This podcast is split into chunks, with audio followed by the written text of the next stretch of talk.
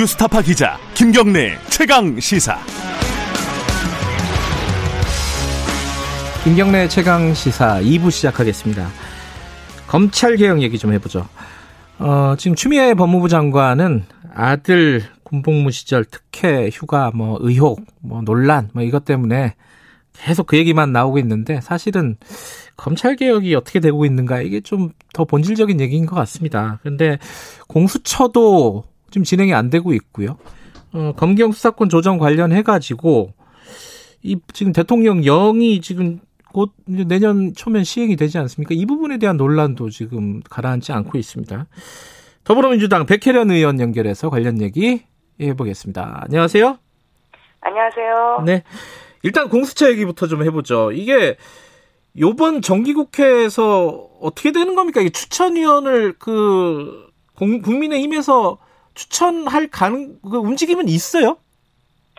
어, 지금 계속해서 네. 원내 대표들 간의 협상은 진행되고 있는 것으로 알고 있습니다. 그래서 어, 지금 뭐 원래 주호영 원내대표가 그 특별감찰관 후보하고 북한인권재단 인사 추천하면 네. 어, 하겠다 해서 또 저희가 받았고 그런데 이제 먼저 해라 이렇게 하면서 어, 답보 상태긴 하는데요. 지금 예. 김태년 원내대표가 정말 인내에 인내를 더하시면서 그 동시에 추진하는 방향에 대해서 계속적으로 음. 어, 협상을 진행하고 계시는 걸로 알고 있습니다. 그래요? 아니 먼저 좀 해줄 수도 네. 있는 거 아니에요? 민주당 입장에서? 예. 이거 먼저 해주면은 뭐 바로바로 이게 진행이 될 수도 있는 약간 거니까. 상호 불신의 문제이기도 한데요. 아 그래요? 어, 아. 특별 네, 네. 어, 먼저 했는데 저쪽에서 안 하면 어떡할까 이 걱정인가요? 그러면은?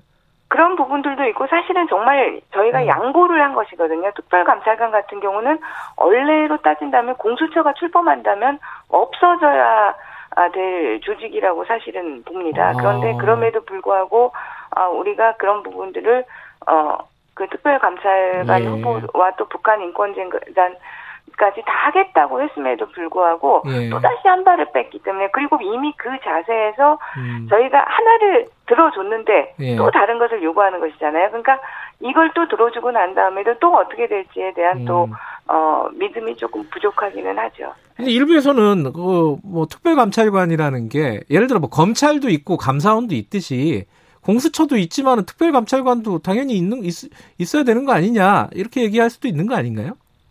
이 특별감찰관의 역할이 상당히 공수처와 아, 그, 겹치는 부분이 있고요. 사실은 음. 이 특별감찰관이 출범을 할 때, 네. 아, 왜 출범을 시켰냐면 저희가 그때도 공수처를 주장을 했었고, 음. 어, 그 특가, 그러니까 그 특별감찰관이 아니라 특검, 네. 제도적인 특검을 주장을 했었습니다. 그런데 네. 어, 그 제도적인 특검이 이, 받아들여지지 않으면서 네. 그냥 기구상으로 음. 어, 그 주- 존재하는 네. 그런 특검이 되면서 아 제도 특검 반대로 얘기했네요 제가 예. 제도 특검으로 되면서 그 특별감찰관을 같이 하는 음. 형태가 됐었거든요. 예. 그렇기 때문에 사실은 공수처가 출범하게 되면 예. 특별감찰관은 그다지 그 의미가 없게 되는 제도입니다. 예.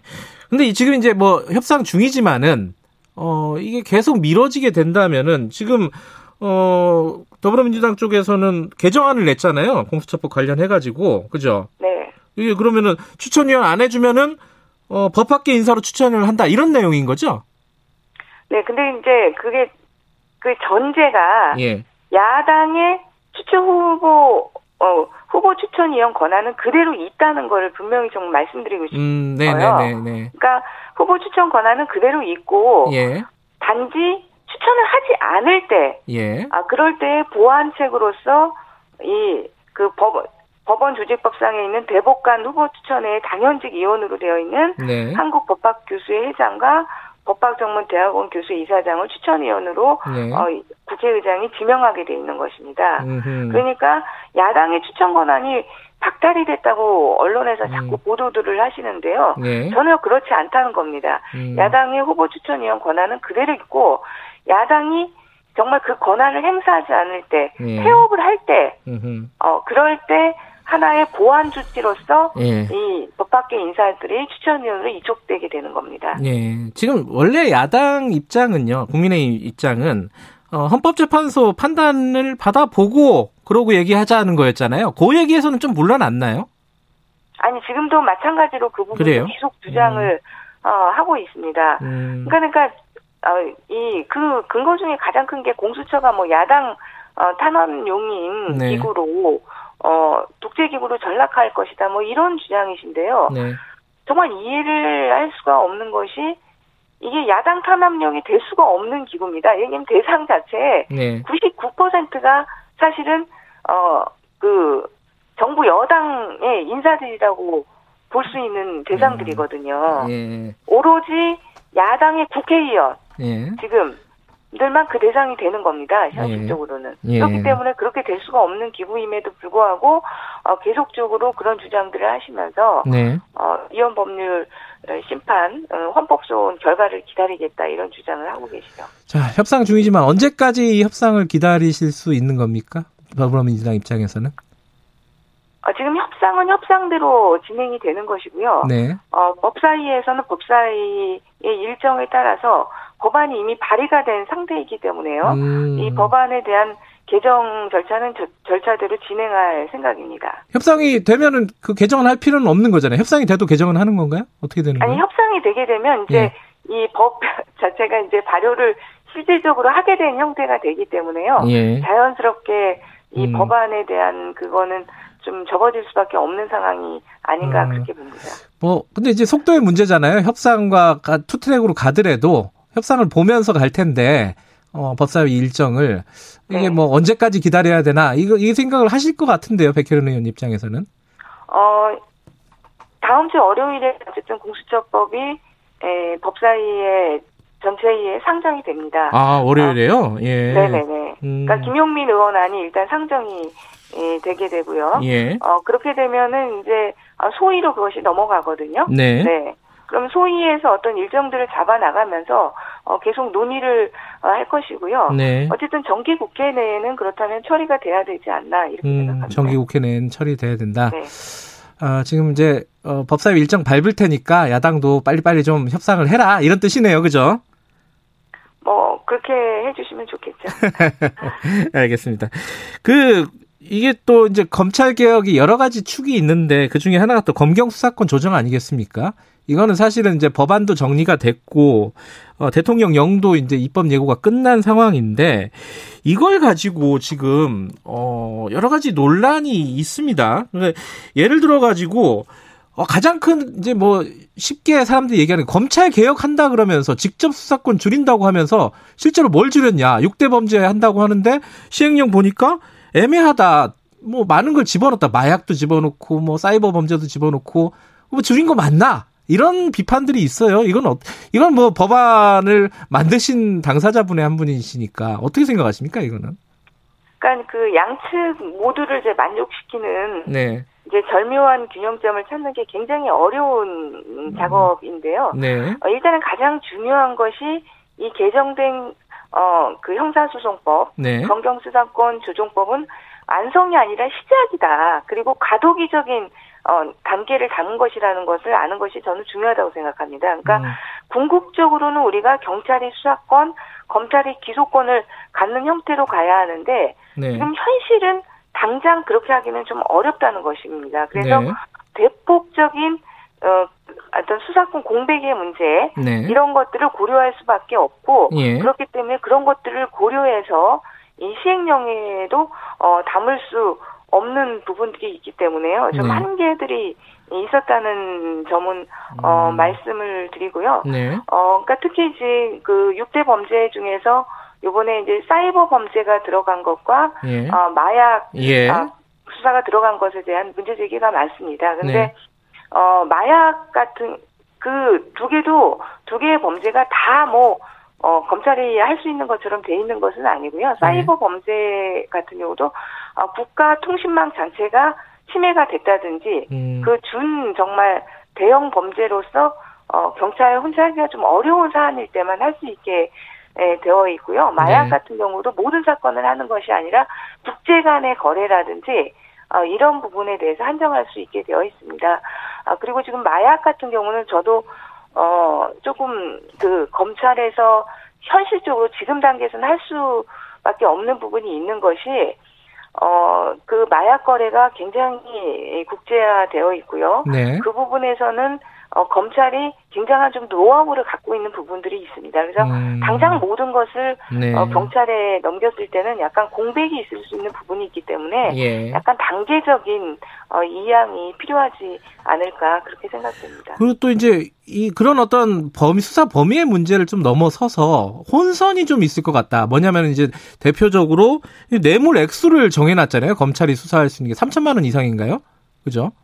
네. 근데 수사 시작할 때 3천만 원인지 이게 5천만 원인지 2천만 원인지 어떻게 알고 시작하냐? 시작은 어떤 첩보를 가지고 시작을 하는 건데 이 이게 좀 애매하다. 이걸 검찰이 해야 되는 건지 경찰이 해야 되는 건지 그런 혼선은 조금 어떤 정리가 필요한 거 아닐까요? 어, 그러나 이제 수사라는 것이 어떤, 예.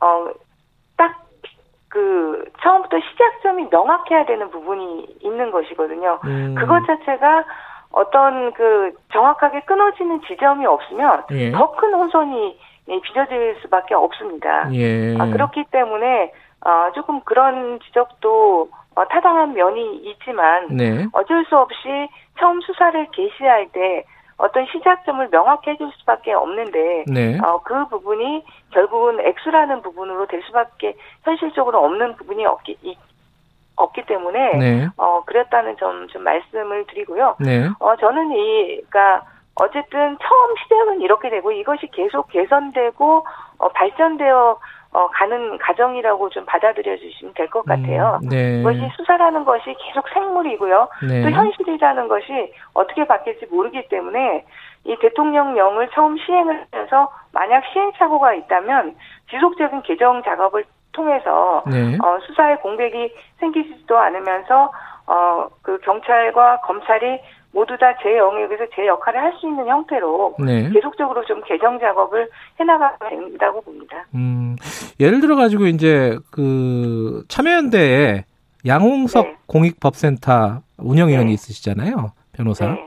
그분도 그 얘기를 했어요. 어- 어제 저희들이 인터뷰를 했는데, 어, 이대로 시행령이 시행이 돼버리면은 아마 수사에 공백이 생길 것이다, 오히려. 왜냐면은, 어, 재수사라든지 보안수사라든지 이런 부분에 대한 명확한 지침이 없다. 현장에서는 분명히 혼란이 생길 것이고, 어, 극단적인 경우에서는 수사 공백까지 우려가 된다. 이런, 어, 말씀을 하셨어요. 여기에 대해서는 어떻게 생각하십니까? 어, 저는 그 말씀에는 좀 동의하긴 어렵고요. 그러니까 예. 아, 이것이 처음 이제 제도화 됐기 때문에 네. 그런 부분이 약간 우려는 있을 수는 있다고 생각합니다. 그런데 네. 지금 오히려 그 저기 그 대통령령으로 개정된 그 영들을 구체적으로 보면요. 또 네. 구체적인 상황 상황에 대해서 어 그 검찰과 경찰의 역할에 대해서 규정해 대- 놓고 있습니다. 그렇기 음. 때문에 저는 그렇게 수사의 공백이 에, 생길 정도로 네. 어, 그런 부분들은 크지 않다고 보이고요. 네. 어, 오히려 이제 경찰에서 좀 불만을 가지는 부분들은 있습니다. 왜냐하면은 어, 이 사실은 형사 소송법이 처음 어, 됐을 때는 정말 어, 경찰에게 많은 네. 권한이 예. 예, 생기는 것으로 어, 받아들이셨을 수 있는데 예. 구체적인 이 안을 들어가다 보니까 어, 들어가다 보니까 실제로는 어, 디테일을 하다 보니까 아, 사실은 어느 정도 검찰에게 또 어, 권한이 주어지는 부분들이 생긴 부분들은 있습니다. 그러다 음. 보니까 아, 불만들은 어, 가지시는 부분들은 있는데요. 예. 어, 그것은 지금, 그니까 당장의 모든 것을 어, 바꾸기는 어려운, 오히려 수사의 공백을 줄이기 음. 위한 어, 그런 어, 일련의 과정이라고 생각이 예, 되고요. 어, 이 검찰과 경찰이 그 각자의 영역에서 제자리를 잡아간다면 예. 어, 그 부분들은 또 정리될 수 있다고 봅니다. 그 경찰과 검찰 얘기를 하셨으니까 하나씩 그 불만들을 여쭤보면요. 경찰 불만 중에 제일 큰 건 그건 것 같아요. 뭐 여러 가지가 있겠지만은 아니 검찰 수사권 줄인다고 계속 검찰 개혁한다고 하는데 이게 원래 특수수사 하던 거 그대로 하게 만들고 이게 뭐가 바뀐 거냐 모르겠다. 이거는 어떻게 생각하십니까? 어, 근데 이제 법무부에서 구체적으로 조사를 해봤다고 합니다. 그래서 네. 지금 이제 수사 개시 범죄 예. 네, 범위 제한을 통해서 어, 검사의 직접 수사가 얼마나 아, 줄어들 것인가 이거 예. 통계 수치로 지금 해보니까 지금 5만여 건에서 8천여 건으로 약 84% 축소되는 음, 것으로 시뮬레이션 어, 해본 거예요? 음. 네, 그 통계 수치로는 뽑아 보니까 그 정도 나타난다고 음. 하거든요. 네. 그러니까 어 그 이게 뭐 그대로 검찰에게 직접 수사를 다 열어놨다 이, 음. 이 주장에는 그냥 일방적으로 동의하기는 어려울 네. 것 같습니다. 그러니까 좀그 어, 실제로 시행되지는 않았기 때문에 저희도 음. 단정할 수는 없지만 그 네. 경과를 봐야 될 거고요. 예. 반드시 그 우리가 생각하는 만큼 줄지 않을 수는 있지는 모르겠지만 확실히 주는 건 저는 확실하다고 봅니다. 예.